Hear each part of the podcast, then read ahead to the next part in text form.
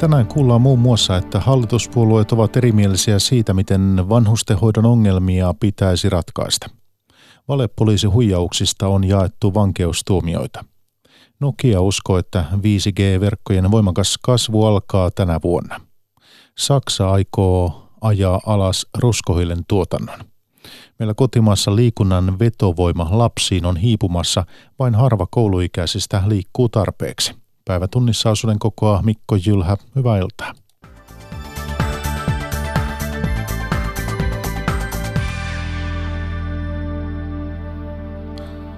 Kokoomus on jäänyt yksin vastustamaan sitovan hoitajamitoituksen kirjaamista lakiin. Kaikki muut puolueet kannattavat lakia, joka määrittelisi, kuinka monta hoidettavaa voi olla yhtä hoitajaa kohden.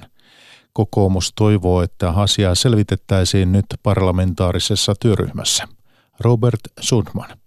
Keskusta julkisti tänään perhepoliittisen ohjelmansa, jossa puolue vaatii sitovaa 0,7 hoitajamitoitusta kirjattavaksi lakiin.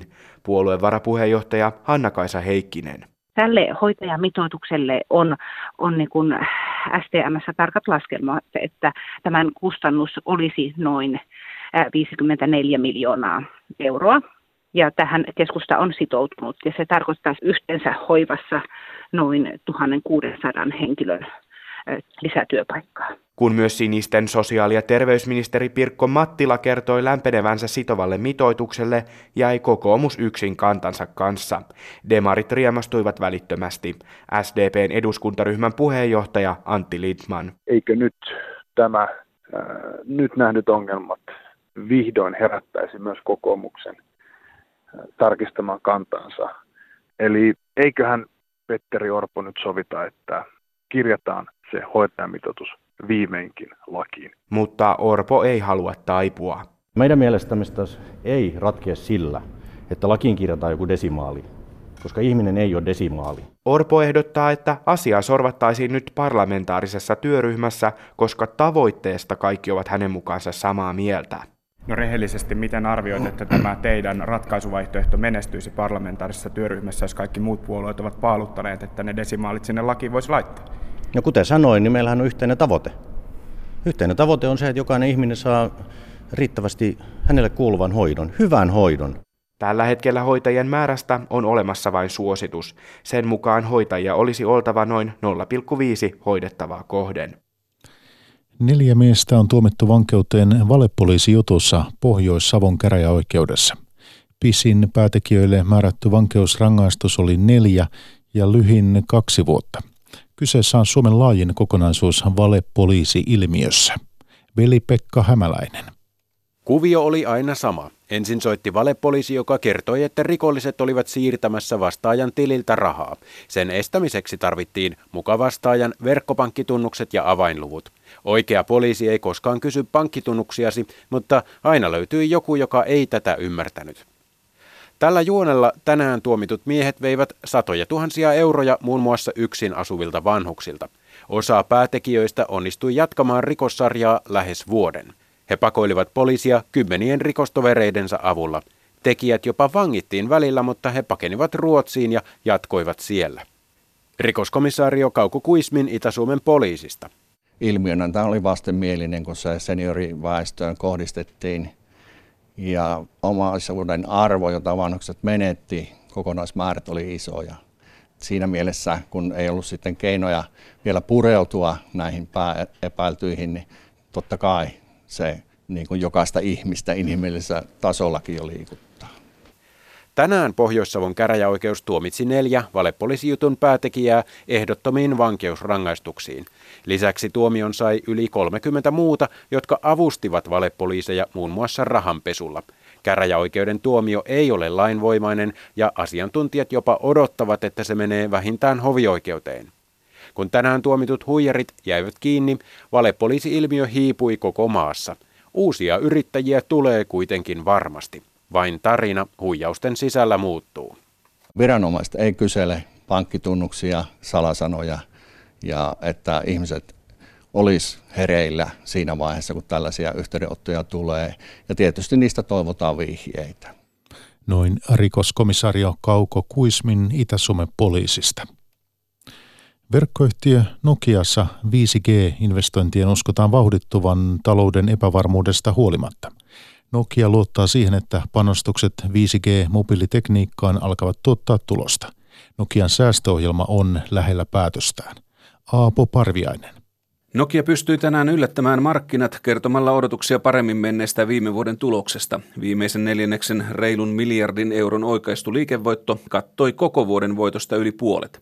Niinpä toimitusjohtaja Rajiv Surilla oli nyt selkänojaa lupauksille siitä, että tuloskäänne on alkanut. Is 19 going to be the 5G year? Absolutely. And is 20 going to be a stronger 5G year? Absolutely yes. And then 2021 onwards, many, many countries will be doing 5G. Tämä ja ensi vuosi ovat vuoren varmasti kovia kasvuvuosia 5G-teknologialle, ja sen jälkeenkin kasvu vain jatkuu ja leviää moniin maihin, Suri vakuutti Ylen haastattelussa. Suri odottaa 5G-kasvun käynnistyvän Yhdysvalloista ja etenevän sen jälkeen Aasian kautta myös tänne Pohjolaan.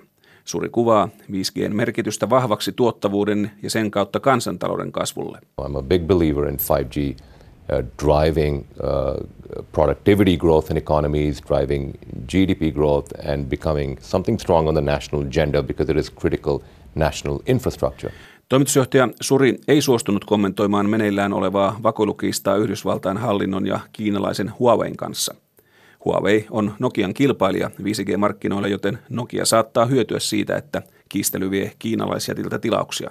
Toisaalta kiistan laajentuminen voi häiritä koko toimialaa. Surin mielestä 5G on kuitenkin niin iso loikka mobiiliteknologiassa, että siihen investoidaan taloussuhdanteista riippumatta. Ylen haastattelussa Suri myös kertoi, että yhtiön Alcatel-Lucent-kauppaan liittyvät säästöt alkavat olla 90 prosenttisesti ohi. I think the integration is mostly over.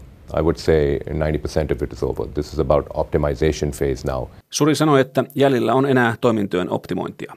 Omistajilleen Nokia esittää maksettavaksi 20 sentin osinkoa viime vuoden tuloksesta, sentin enemmän kuin edellisvuodelta. Teollisuuden kuonasta ja jätteestä syntyy yhä useammin kokonaan uudenlaisia teollisia tuotteita. Esimerkiksi rakennuksiin voidaan jo käyttää betonia, johon ei käytetä lainkaan sementtiä. Oulussa kehitetty ekobetoni on jopa kaksi kertaa kovempaa kuin perinteinen erikoisluja sementtibetoni.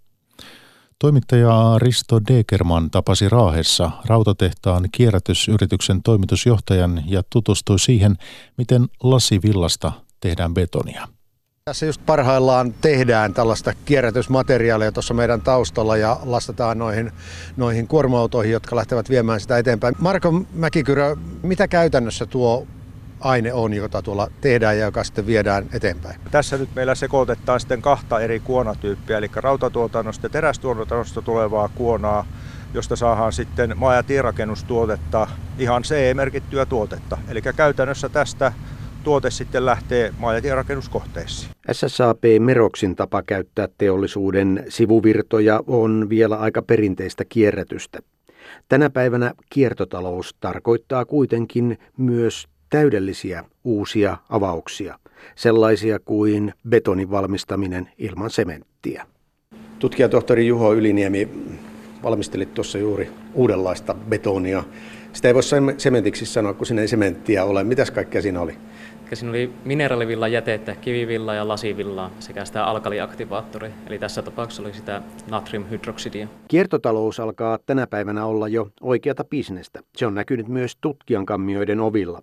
Raaka-aineista ei aikaisemminkaan ole ollut pulaa, mutta nyt yritykset ovat aivan tosissaan kyselemässä, mitä kaikkea vanhoista jätteistä voitaisiin tehdä ja kuinka niitä voitaisiin hyödyntää tuotannon raaka-aineena. Oulun yliopiston professori Mirja Illikainen. Tilanne on nyt muuttunut, että ihan muutaman viime vuoden aikana niin on ihan selvästi huomannut, että tämä kiertotalous ja kierrätysmateriaalit kiinnostaa ihan, ihan niin kuin bisnesmielessä ja on selvästi kilpailuetu. Nyt on paljon sellaisia yrityksiä, jotka ihan vakavissaan haluaa saada nämä meidän kehittämiä tuotteita markkinoille.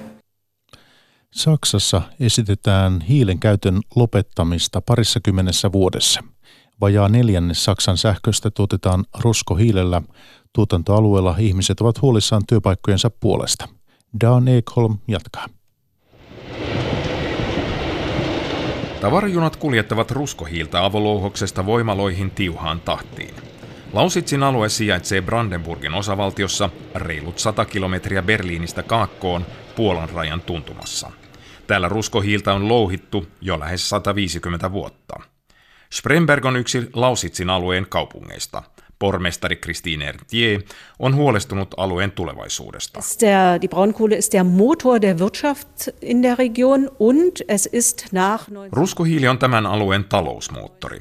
Saksojen yhdistämisen jälkeen vuonna 1990 se oli ainoa elinkeino, joka tänne jäi, pormestari kertoo.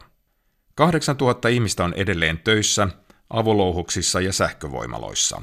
Välillisesti 22 000 ihmistä on riippuvaisia alueen kaivostoiminnasta. Kaivostyöläisten ammattiliiton piirijohtaja Ute Libsch kertoo, että vanhemmat työntekijät toivovat pääsevänsä eläkkeelle. Nuoremmille työntekijöille tilanne on haastava. Die jungen Leute, die sind natürlich ähm, emotional aufgeheizt ähm, bei Facebook. Macht. Nuoret ovat tuottuneita. Facebookissa yritetään järjestää keltaliivi-mielenosoituksia Ranskan mallin mukaisesti. Asian tekee poliittisesti hankalaksi se, että oikeistopopulistinen vaihtoehto Saksalle puolue, AFD, haluaa pitää kiinni ruskohiilestä energialähteenä. Brandenburgin osavaltiossa on tänä vuonna osavaltiovaalit. Brandenburgia johtaa sosiaalidemokraattinen pääministeri Dietmar Woidke. Wollen wir auf jeden Fall verhindern, dass das passiert, was in den 90er Jahren schon mal in dieser Region. Haluamme välttää niitä virheitä, joita tehtiin itäisessä Saksassa 90-luvulla. Silloin yhteiskunta repesi, teollisuusyritykset lopetettiin, joukkotyöttömyys iski, eikä ihmisillä ollut tulevaisuuden toivoa, pääministeri Voidke sanoo Ylen haastattelussa. Tänä iltana hän on liittokansleri Merkelin ja liittohallituksen vieraana. Silloin päätetään, millä summilla voidaan suitsia rakennemuutoksen seurauksia ja saada uusia työpaikkoja esimerkiksi Lausitsiin. Dan Ekholm, Lausits.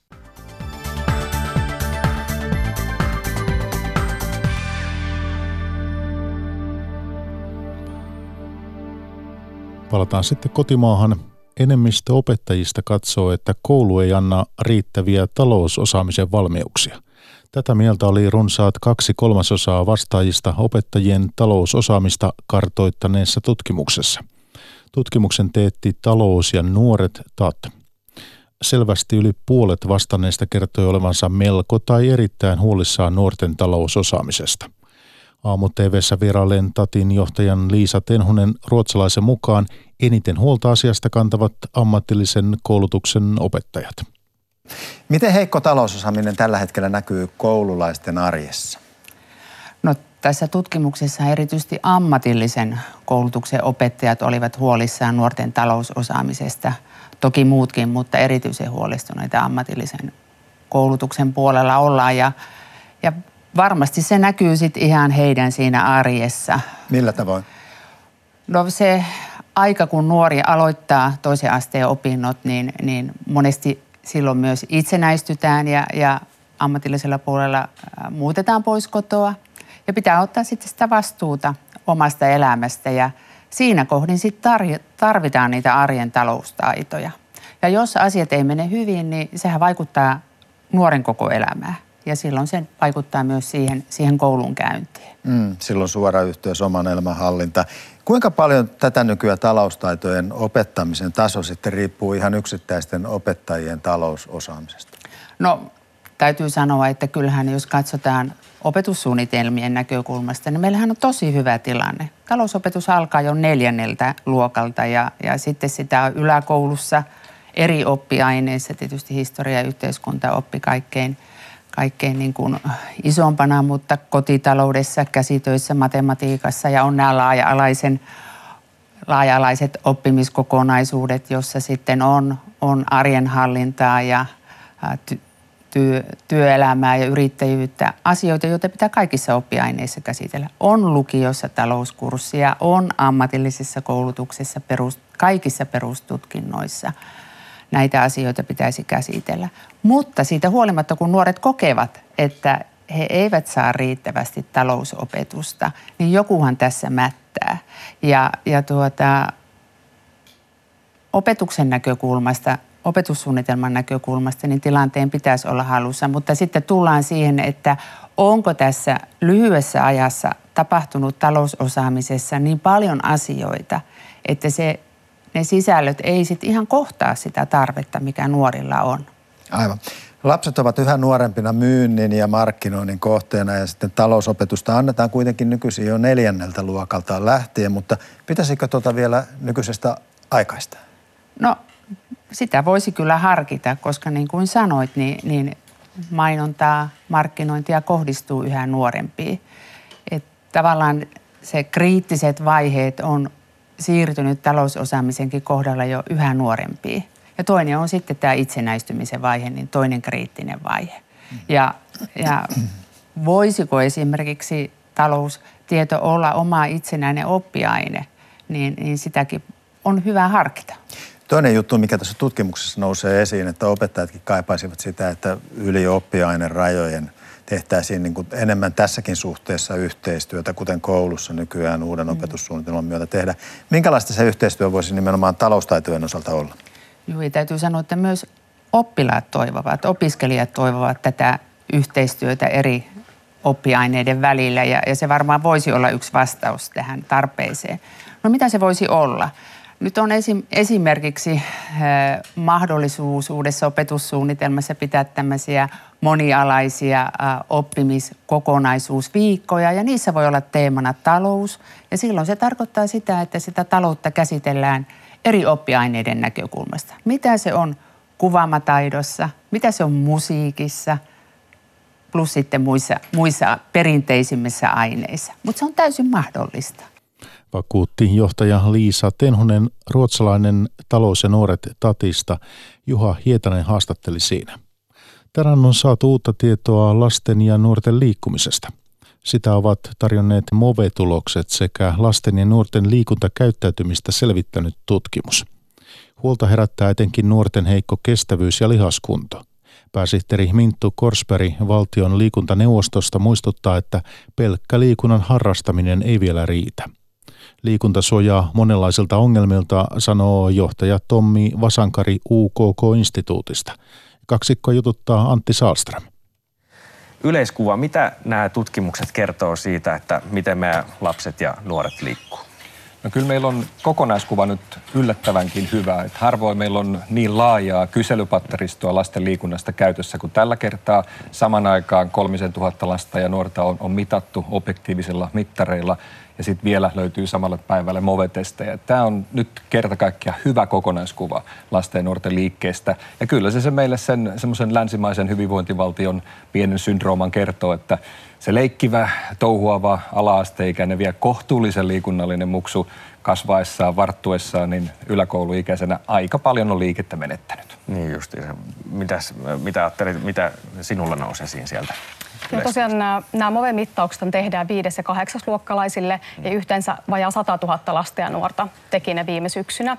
Ja, ja niin kuin Tommi sanoi, niin aika, aika hyviä aineistoja on nyt, on nyt käsillä tässä. Ja mitä sieltä tuloksista nyt ehkä nousi isoimpana, niin ehkä huoli kestävyyskunnosta, sitten tiettyä huolta poikien liikkuvuudesta ja sitten myöskin lihas, lihaskuntoon liittyviä asioita. Itse asiassa siellä on niin aika vahvaa polarisaatiota myöskin nähtävillä näissä tuloksissa. Okei, okay. aletaan purkaa tätä vähän tälleen pienempiin osiin. Niin mikä on semmoinen, mikä ehkä niin kuin hu- huolestuttaa eniten?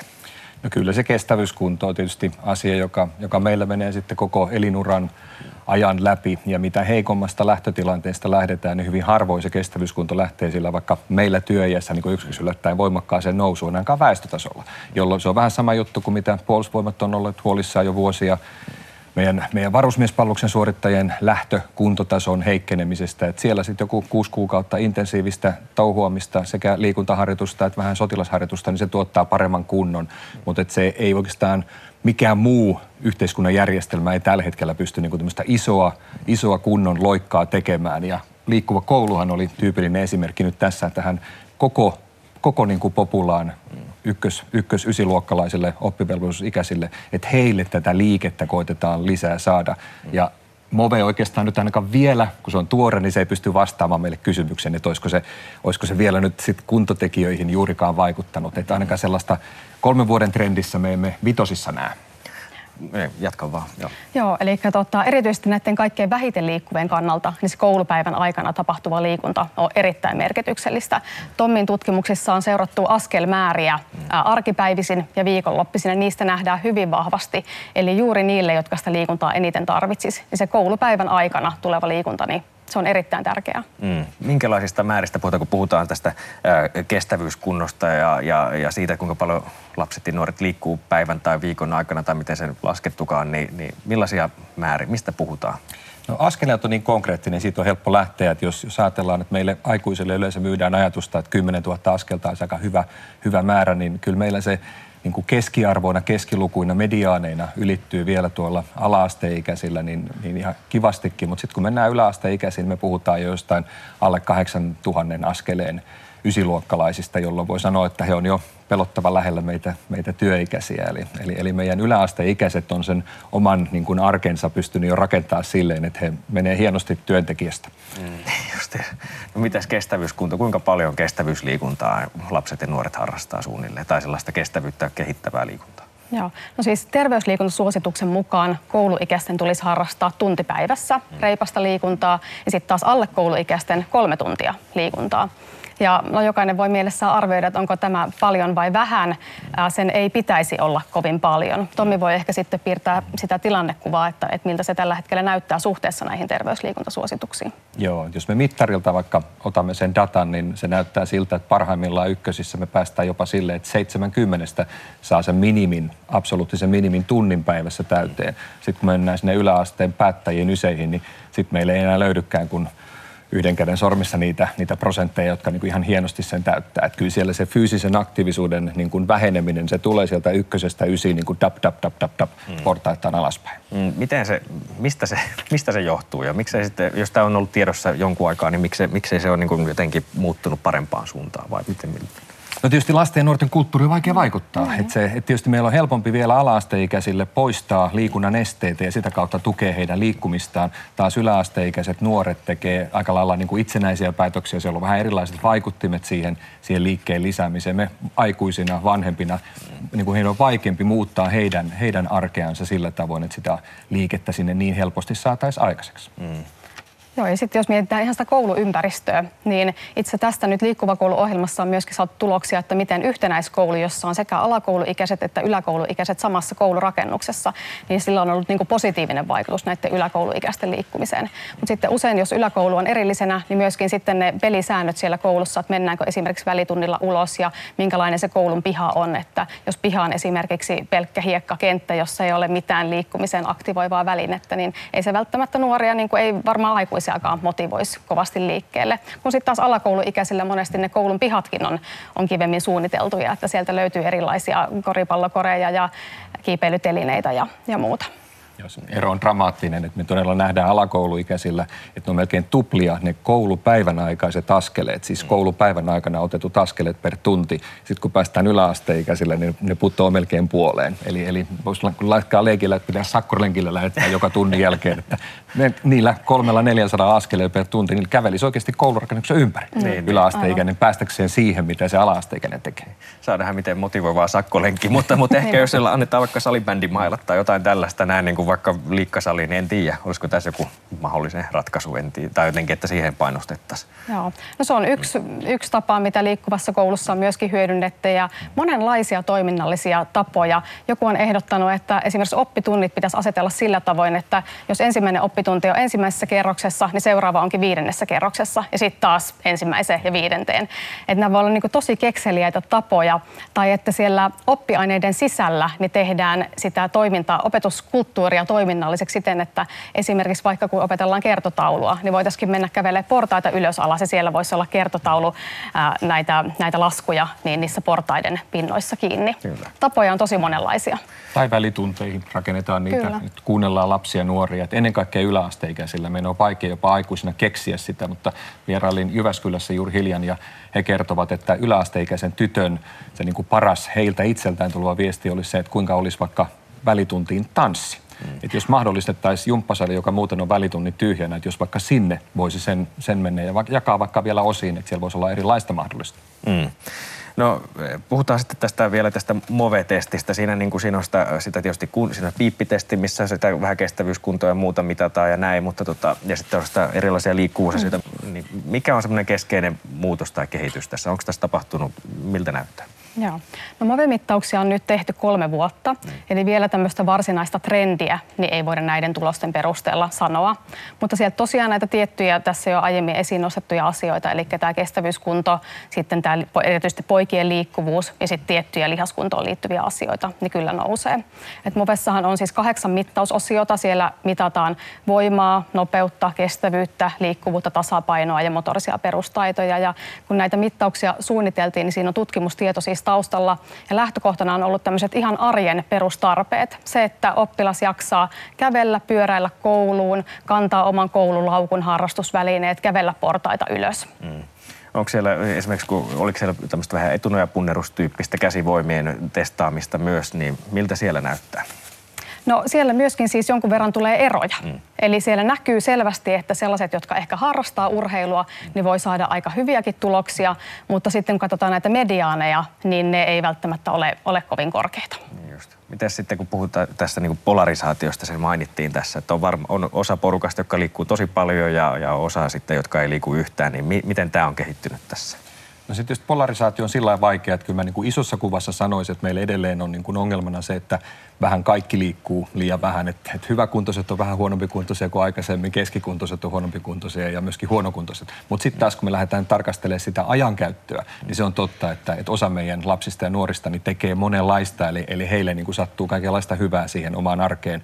Ja sitten taas osa voi jäädä, jäädä niin kuin monesta asiasta samanaikaisesti paitsi ja sitten tulee syrjäytymisen riskiä ja muuta. Et, et kyllä meillä tämä, siinä mielessä toiminnassa tämä polarisaatio on, vaikka, vaikka jossain puolustusvoimien kuntotestissä, niin me näe sitä, että hyviä olisi enemmän samalla testillä, samalla kriteerillä kuin aikaisemmin, mutta toiminta on varmasti polarisoitunut. Niin, tässä vähän päästäänkin tähän vielä loppuun puhumaan tästä niistä muista asioista, mikä liittyy liikuntaan. Just sanoit, syrjäytymisvaara, jos ei liiku, niin se ilmeisesti sillä on näitäkin. Ja tässä on selvitetty sitä, miten, miten kokevat oman terveytensä ja miten suhtautuu ylipäätään liikuntaan. Millaisia tietoja sieltä paljastuu? No kyllä meillä on huoli siitä, että me tiedostamme että liikunta on, on niin kuin itsenäinen riskitekijä moniin tämmöisiin terveyden syrjäytymisen yksinäisyyden tekijöihin, että yllätys, yllätys, se ei ole, ei ole sitä urheiluseuran kaveripiiriä mukanaan, niin hän kokee yksinäisen, yksinäisyyden tunteita enemmän, hän kokee omaa terveyttään heikommaksi verrattuna niihin enemmän liikkuviin. Et siinä mielessä se liikkumisen, liikunnan lisääntyminen olisi selkeästi suojaava tekijä, joka antaisi sit niitä avuja, joita me tarvitaan vaikka työkyvyssä tai, tai myöhemmässä terveydessä ja sairauksien ehkäisemisessä ja jopa ihan elinjanan pituudessa. Mm. Tässä on vähän jo puhuttu ratkaisuista, mutta mitä tulee vielä tässä vaiheessa mieleen? Että mitä, nyt tässä on, tiedetään, että tämä on tärkeä asia ja, ja kehitystä pitäisi saada johonkin vähän parempaan suuntaan, niin mitä kannattaisi tässä nyt ihan lähitulevaisuudessa ottaa huomioon? Joo. No tietenkin se on tärkeää, että lapset harrastaa liikuntaa, mutta haluaisin tässä kohtaa korostaa, että se ei välttämättä pelkästään riitä. Eli se voi jopa aiheuttaa tällaisen harhan, että jos ajatellaan, että lapsi harrastaa, käy harrastamassa liikuntaa, että hän saisi riittävästi sitä liikuntaa. Eli kannustaisin tä- tässä kohtaa kyllä perheitä pohtimaan sitä, että miten perhe voisi yhdessä lisätä sitä kokonaisaktiivisuutta sinne arkipäivään. Eli tehdä niitä valintoja, ää, kävellä, pyöräillä, koulutyömatkat, kaupassa käyntimatkat, nousta portaita hissin sijaan, käydä ulkona pelailemassa pihapelejä, liikkuu luonnossa. Eli pohtia, että missä on niitä, niitä arjessa liikkumisen paikkoja. Mm, vielä lyhyesti, jos on. Joo, vertaisin ihan samaan kuin vaikka ajattelemme tätä ilmastonmuutosta, että se ei yhdellä toimenpiteellä ja yhdellä kentällä sitä ei kotiin saada, vaan tämäkin edellyttää, että kaikki lasten ja nuorten kanssa toimivat toimijat pitäisi saada matkaan mukaan, jolloin niitä pieniä askelmääriä, pieniä liikkeen lisäyksiä tulisi joka puolelta, niin se voisi sitten heilauttaa sitä kokonaiskuvaa niin paljon, että me voitaisiin jonakin päivänä riemuta ja tuulettaa, että nyt on movetestit parantuneet tai nyt on lasten liikkeen määrä lisääntynyt. Että kaikki matkaa mukaan. Rohkaasi johtaja Tommi Vasankari UKK-instituutista. Ja hänen lisäkseen tuossa haastateltavana pääsihteeri Minttu Korsberg valtion liikuntaneuvostosta. Päivätunnissa lopuksi kuullaan vielä, miten suomalaisten peliharrastus on moninkertaistunut. Yli 40 prosenttia suomalaisista pelaa aktiivisesti jotakin digipeliä. Mobiilipelit kiinnostavat varsinkin alle 45-vuotiaita. Iäkkäiden keskuudessa tietokonepasianssi pitää pintansa. Nykyään nelikymppinen Mikko Heinonen sai ensimmäisen mikrotietokoneensa 80-luvulla ja pelit täyttivät pojan vapaa-ajan. muistan kyllä, että itsekin niin aikamoisia maratoneja vedettiin joskus niin kuin pikkutunneille asti Civilizationia, ja siihen ei kukaan silloin puuttunut, eikä sitten ajateltu, että se on erityisen paha, paha asia, mutta on myös sanottava, että ei se myöskään ollut sitä, että koko ajan oli mukana laite, jolla saattoi ruveta milloin tahansa pelaamaan. Nyt digitaalinen pelaaminen on pelkän hipaisun päässä. Tilastokeskuksen vapaa-aikatutkimuksen mukaan lähes joka toinen suomalaismies ja runsas kolmannes naisista pelasi digipelejä toissa vuonna vähintään kerran kuussa. Sukupuolten välinen ero peliaktiivisuudessa voi kuitenkin olla osittain harhaa. Näin arvelee pelitutkija Jani Kinnunen Tampereen yliopistosta. Naiset pelaa tosiaan enemmän esimerkiksi mobiilipelejä, jotka ovat sellaisia pelejä, joihin, joita voi aloittaa esimerkiksi ilmaiseksi pelaamaan, kun taas miehillä on sitten se, että he ostavat 60 euron arvoisen konsoli- tai tietokonepelin ja mobiilipelaaminen on esimerkiksi sellaista, johon menee vaikkapa muutama minuutti versus siihen, että aloitan konsolipeliä pelaamaan, johon saa sitten tunteja menemään, mitä että niitä pelikertoja sinänsä esimerkiksi ihan yhtä paljon miesten ja naisten välillä. Eli vaikka aktiivisin pelaajajoukko on 10-14-vuotiaat pojat, ei digipelaaminen ole suinkaan niin miehistä toimintaa kuin esimerkiksi tämän radiojutun puhujakaartista voisi luulla. Tutkimus osoittaa myös, että innokkaita pelaajia riittää yhä vanhemmissa ikäryhmissä. Jutun alussa kuultu perheen isä Mikko Heinonen ei tätä ihmettele yhtään, sen verran pelihenkisiä hänenkin myöhäisiltansa ovat pelien niin kuin monimutkaisuudessa tai, tai haastavuudessa tai viihdyttävyydessä ei ole mitään sellaista ylärajaa. Tietysti jossain vaiheessa lakkaa kiinnostamasta se niin kuin jollakin barbiella tai, tai muulla pikkuautolla leikkiminen, mutta pelaaminen on, ne on aika samoja aistiärsykkeitä, mitä sieltä tulee, riippumatta siitä kuinka vanha, vanha olet, ja ne samat asiat niin kuin huvittaa edelleen. Toimittaja tuossa oli Santtu Natri.